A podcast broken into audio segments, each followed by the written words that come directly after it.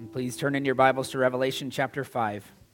Revelation chapter 5, we're looking at verses 1 through 7 in this morning. And again, I'll, I'll give you a, a bit of a summary of where we've been in Revelation. John's lampstand. In chapters 1 through 3 begins with the Son of Man sending letters to the seven churches, which include and wicked blessings as well as warnings uh, to repent of a growing indifference and wickedness, but they're all through, encouraged in one way or another by Christ, and, and He is shepherding them through these letters. And really, they're meant as letters to the whole church in all ages. It's, they're, they're, they were letters that, that applied to us as well. Then we transitioned in chapter 4. John's brought up into heaven given this vision where he begins to describe the throne of God that he sees. God is seated on his throne, and yet he doesn't describe what God looks like. He describes the glory that's emanating, right, from uh, like, like gemstones that reflect the, the splendor of his holiness. And around the throne are four living creatures, and then there's 24 elders as well, and all of them are engaged in, in this ceaseless praise of God's holiness and his worthiness. Those are the themes that we looked at last time. The praise of God's holiness and his worthiness. And as we saw in Ezekiel, we, we made mention of the fact that as we worship a God who is holy and worthy, he is transforming us, right? He is making us holy and worthy. To be before him, to worship him, he's preparing us for eternity. That is how he does it, is through the, the, the means of worship, the ordinary means of grace, right? that we come to him worshiping him, and he begins a work of transformation through that. So our earthly worship ought to be modeled after this heavenly worship. What we see in heaven is that the throne is in the center. They're worshiping God. It is a God centered worship. It is about His holiness and His worthiness that we sing, right? And that is what our earthly worship should reflect as well. Revelation of God's glory should be central. And so as we gather to lift our, but it's not as if we're turning in, He is doing that work of transformation through us. But it's not as if we're turning inward on ourselves beginning to evaluate ourselves here, we're continuing to worship Him, and He does that work as we do so. So in chapter 5, John will continue his description of what he sees taking place in heaven, but even more than that, his vision establishes why any of us are here this morning. All right, while chapter 4 describes heavenly worship and what takes place in worship, chapter 5 gives us the grounds for worship. Why do any of us have access to worship God? That is what is answered here by Revelation 5. So before we read it, let's ask the Lord for his help in understanding it. Heavenly Father, we thank you for your word. Once again, we thank you that we have your revelation to turn to, to learn from, to understand something more about yourself and ourselves, our need for you. Lord, so speak to us. Uh, remove the distractions from our minds. Help us to, to focus on your word. Help us to ask the right questions of ourselves as we're listening and as we're taking notes. Lord, may you do that work as we continue to worship you, as we sit under the preaching of your word. May you do that work in our hearts that we desperately need. Lord, a work of grace, a work of change and transformation, that we might rightly respond that we would have eyes to see and ears to hear the truth and hearts that are softened by your word. It's in Christ's name we ask it. Amen. Read with me Revelation 5, verses 1 through 7. Then I saw in the right hand of him who was seated on the throne a scroll written within and on the back, sealed with seven seals. And I saw a mighty angel proclaiming with a loud voice, who is worthy to open the scroll and break its seals? And no one in heaven or on earth or under the earth was able to open the scroll or to look into it. And I began to weep loudly because no one was found worthy to open the scroll or to look into it. And one of the elders said to me, Weep no more. Behold, the lion and its seven seals. And between the throne and the four living creatures, and among the elders, I saw a lamb standing as though it had been slain, with seven horns and with seven eyes, which are the seven spirits of God sent out into all the earth. And he went and took the scroll from the right hand of him who was seated on the throne. Amen. This is God's holy word. There's something powerful just reading the word, just picturing this illustration, this image of what's taking place, this vision that John describes that he himself is witnessing. The first uh, two verses, I want to consider who is worthy to open the scroll. It's the question that the mighty angel is proclaiming with a loud voice Who is worthy to open the scroll and break its seals? These opening verses really pose the problem that humanity faces. Right after all that God the Creator has done for us, and God the Creator was acknowledged and worshiped there in chapter 4, after all of that, how can we be right with him. Right? Because he, he is worthy to receive our worship, but are we worthy to offer it? Right? The scroll with seven seals is resting in God's sovereign right hand. And before we address the, the primary question of finding one worthy to open the scroll, we need to ask what is the scroll? What does it represent? Well, it's written front and back, and we've seen that before. It's written with the words of Revelation. Uh, the picture is reminiscent of the scroll we read about in Ezekiel. Uh, it's in chapter 2 that Ezekiel would take that scroll, which was also written front and back, and written with the words of lamentation and mourning and woe. And he was to eat that scroll, ingest, like digest the, the word, the message that God would, was giving him to proclaim. And then he was to go out and declare those words, those prophecies to the people. So the message here in Revelation is full and it reminds us, it takes us back to that picture of Ezekiel. It's a, a scroll that is that has no room to add anything. It's written most scrolls only had writing on the inside. Only had writing on one side. They didn't write on the back. It was a little more difficult. But if you, if you were, uh, you know, out of space, that is what you had to do. You had to, you had to take the effort that it took, and you had to make the effort it took to write on the back side as well and to fill it without any space left. So the only other place that a sealed scroll is mentioned is found in Daniel. And there, God told Daniel to seal up the contents of his vision to be revealed in the latter days. And read that in Daniel chapter 12, verse 4. So, Revelation is speaking of the fulfillment of that promise that was given to Daniel. It's the revelation of God that had been sealed for the latter days that is now sitting here in the hand of, of a sovereign God, waiting to be opened by the one who is worthy to open it. And so each successive seal is, uh, is broken, and another portion of redemptive history will be revealed. And so, what we will see in chapter 6 is that the scroll contains words of judgment. And every, every seal is broken, and another revelation of judgment comes out. And so, we'll describe that when we get there in chapter 6. But the point is that that's what is inside this scroll. It is a picture of God's eternal plan. It seems to be the best way to understand it is the contents of the scroll are God's eternal plan, including all of human history.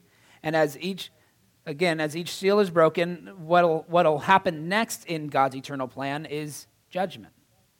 Judgment's going to be carried out upon the earth. So the breaking of each of the seven seals results in judgment, but they are followed then by the blessing of heavenly worship. We go right back into the heavenlies in chapter 7. And you have this picture of worshiping God once again. Remember, we, we're dealing with um, a cyclical order of the events that are being described. It's not just straight chron- chronological order. And so the, the, the idea that you have judgment described, followed by the blessing of heavenly worship, is consistent with the same thing you find in both Ezekiel and Daniel. As we've already seen reading through Ezekiel, we've talked about the judgment multiple places, but it's also the promise of a remnant being preserved and protected.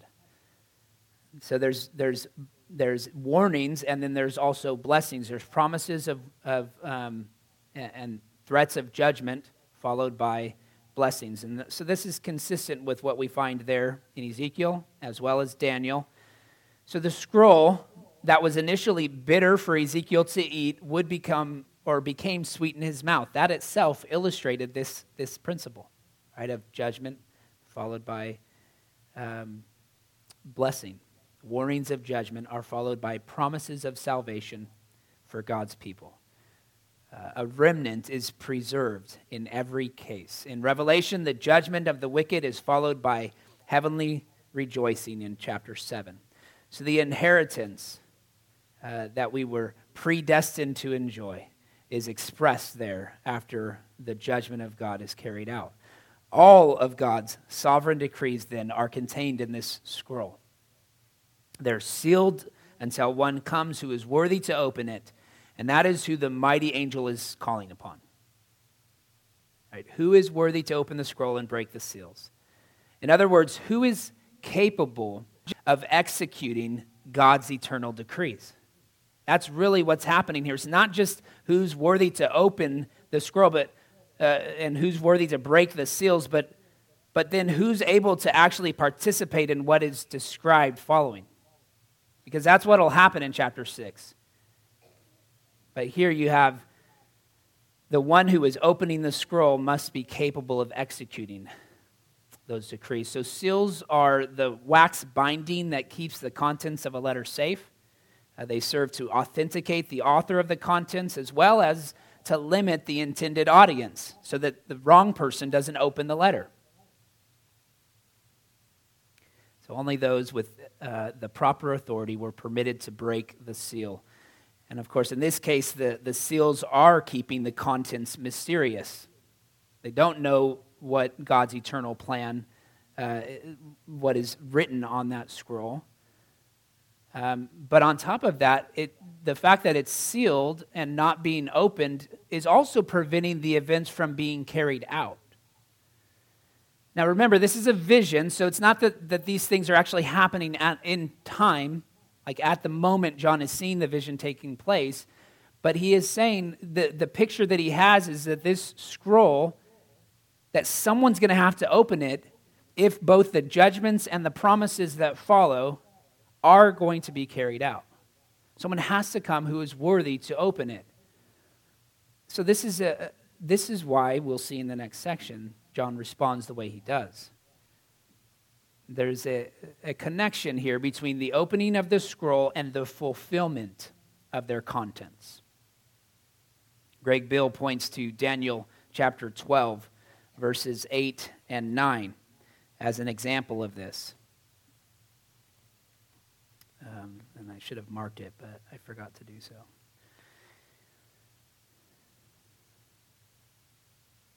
Daniel chapter 12, verses 8 and 9. I heard, but I did not understand. Then I said, O my Lord, what shall be the outcome of these things? And he said, Go your way, Daniel, for the words are shut up and sealed until the time of the end. So, whoever is worthy to open the scroll must also be ready and able to execute its contents. Daniel is not going to understand these things, and he is not, the, the time is not right for these events to take place. So, as long as they remain sealed, these events are not going to occur. So, put yourself here in John's position for a moment. Right? Your senses have been overwhelmed by this immense display of God's glory at the center of the throne. You hear the hymns of the four living creatures and the 24 elders declaring the holiness and worthiness of God. And now there's a critical task that must be assigned.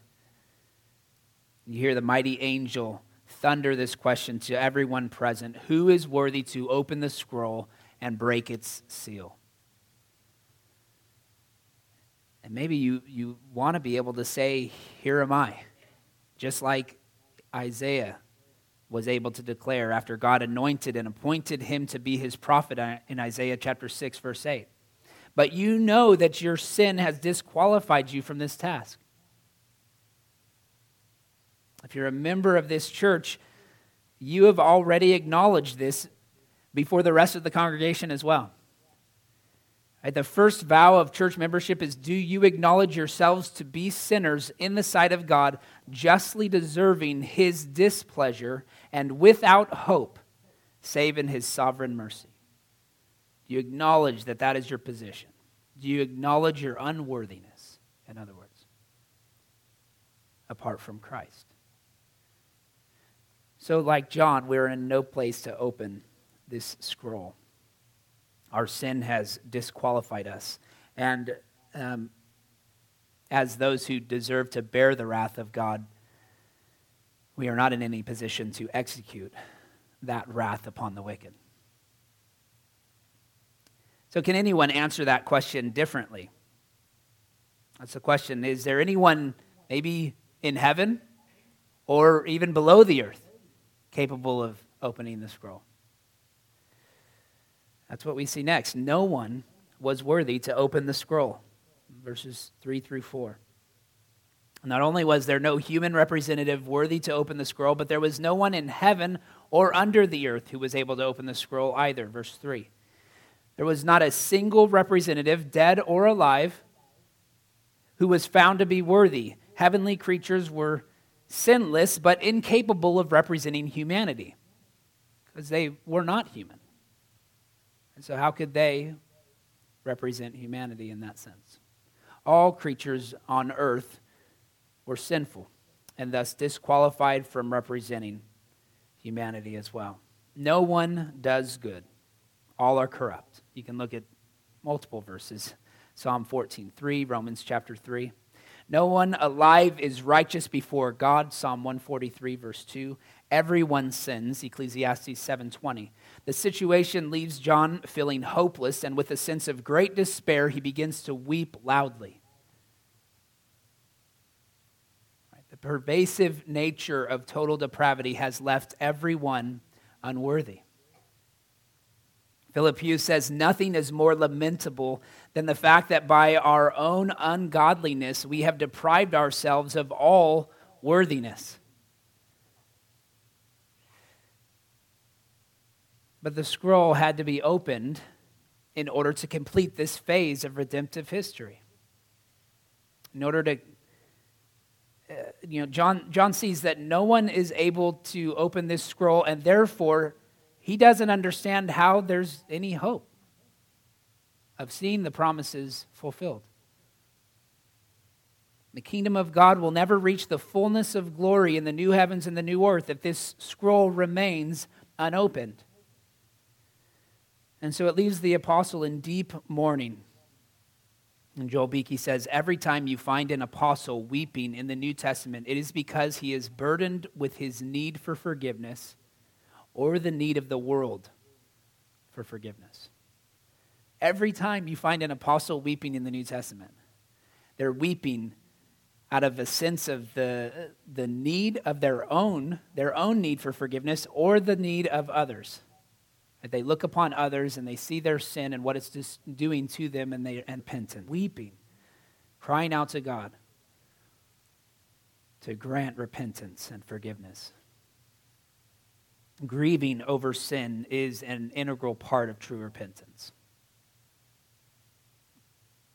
The apostles model by their own example the way we should react to our own sin and even the sin of others. That we would be filled with such shame and regret that it would cause us to weep, to mourn.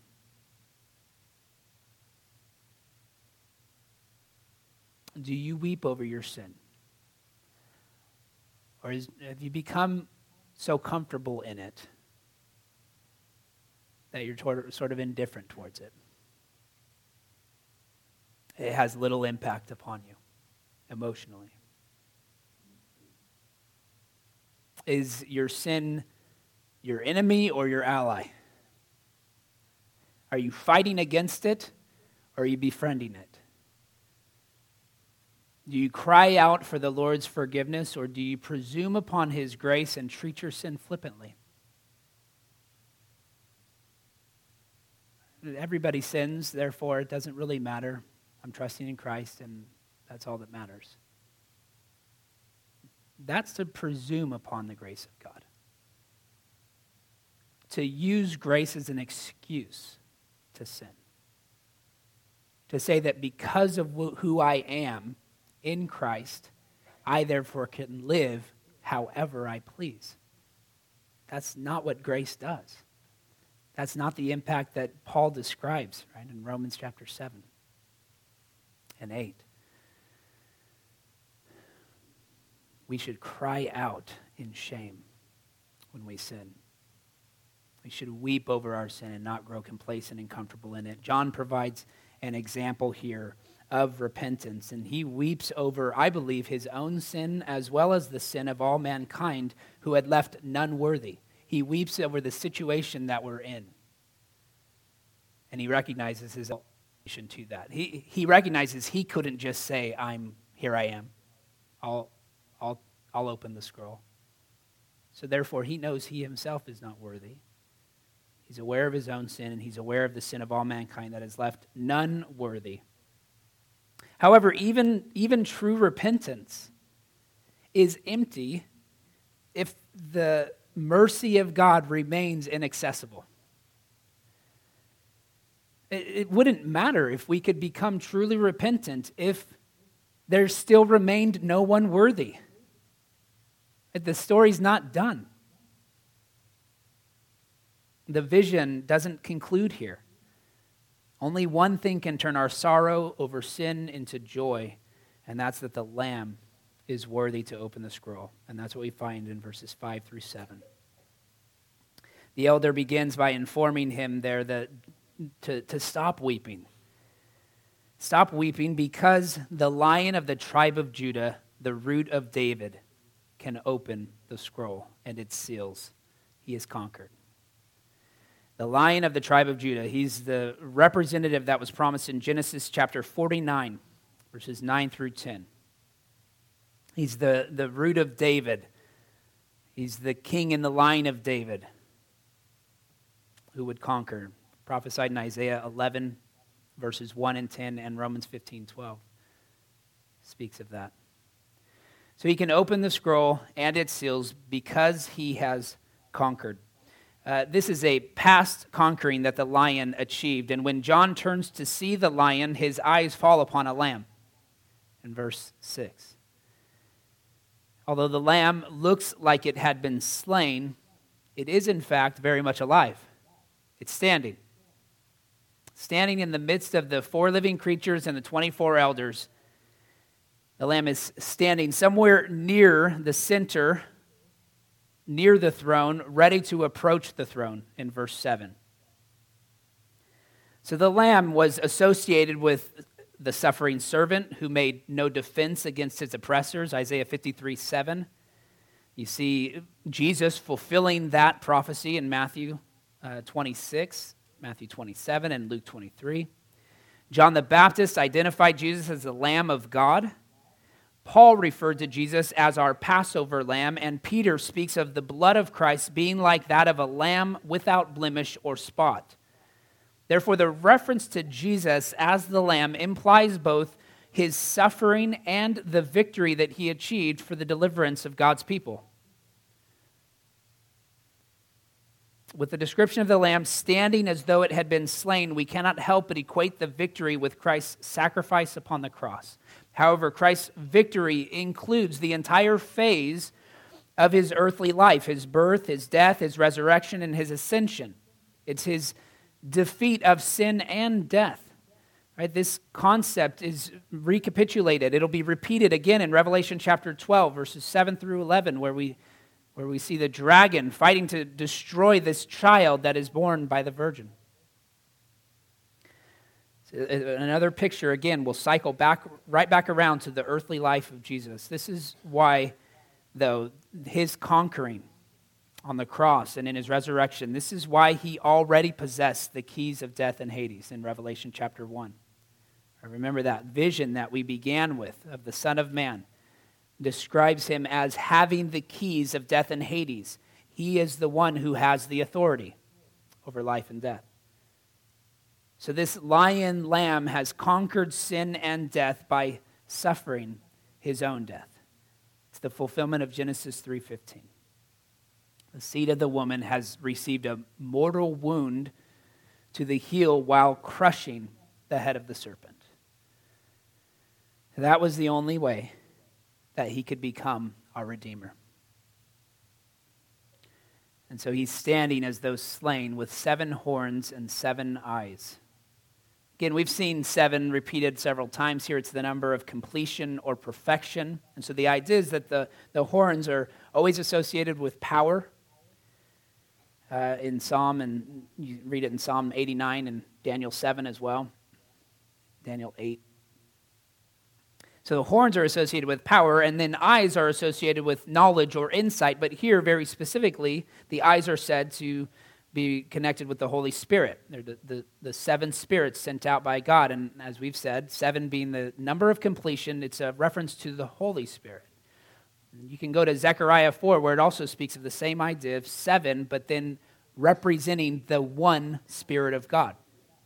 Okay, so here's the, the picture is that Jesus himself has the seven horns and the seven, or the lamb has the seven horns and the seven eyes.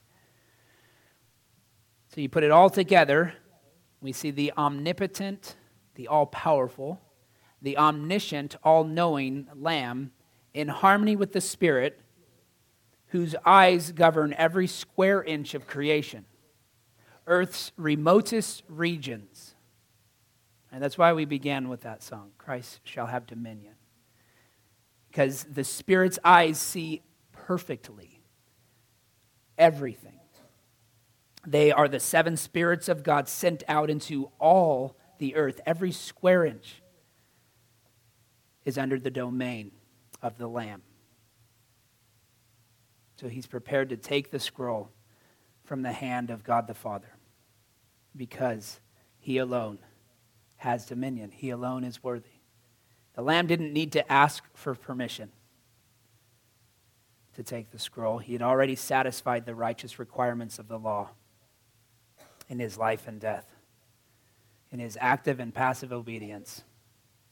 And so, in his substitutionary death on the cross, Jesus became worthy to carry out the final judgment of the wicked, as well as the final redemption of his bride that is described in the rest of this book. Although no one from God's creation in heaven, on earth, or under the earth was found worthy to open the scroll, all of them will bow down before Jesus and confess him as Lord. So, chapter 5 shows why any of us have access to God, access to come before the throne of God and worship at his feet. In order to worship God the Creator, described in chapter 4, we must know God the Redeemer, described in chapter 5. And that's the second vow of church membership. And if you're a member here, you've also confessed that. Do you believe in the Lord Jesus Christ as the Son of God and Savior of sinners? And do you receive and rest upon Him alone for your salvation as He is offered in the gospel? That's, that's acknowledging that I'm not worthy and Christ alone is worthy.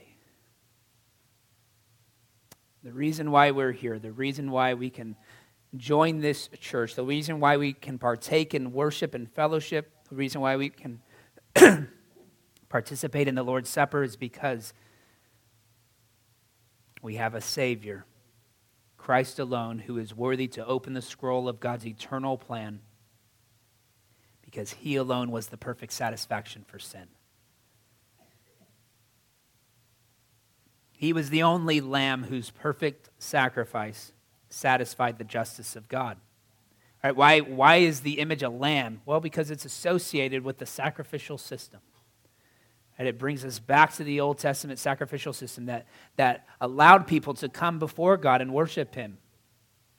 To do so in a, in a worthy manner was because they made a sacrifice, right? The shed blood of a lamb, but it was an imperfect sacrifice, right? And Hebrews describes the fact that that system has been done away because Christ is our final Passover lamb. He alone is worthy because he is the perfect satisfaction for sin. So, in light of that re- reality, the only proper response is what we see happening in the rest of chapter 5. Right? It's a united chorus of praise and adoration for the Lamb who is worthy. That's the privilege that we have every time we gather together in corporate worship, that we can join them in our song of response. Right? We can join him in singing, or join this heavenly chorus, singing, Worthy is the Lamb who was slain. Let's pray. Heavenly Father, we thank you for this reminder. It is a important reminder. It is one that we should have on our minds every time we gather, every time we worship. That we come not because we ourselves are worthy, but because Christ alone is worthy. And as we worship a worthy God, as we as we come to know God through our Redeemer, that we too are being transformed. And we are being changed as we worship you. Lord, do that work in us even now as we respond with grateful hearts. Lord, we long to crown him with many crowns. It's in Christ's name we pray. Amen.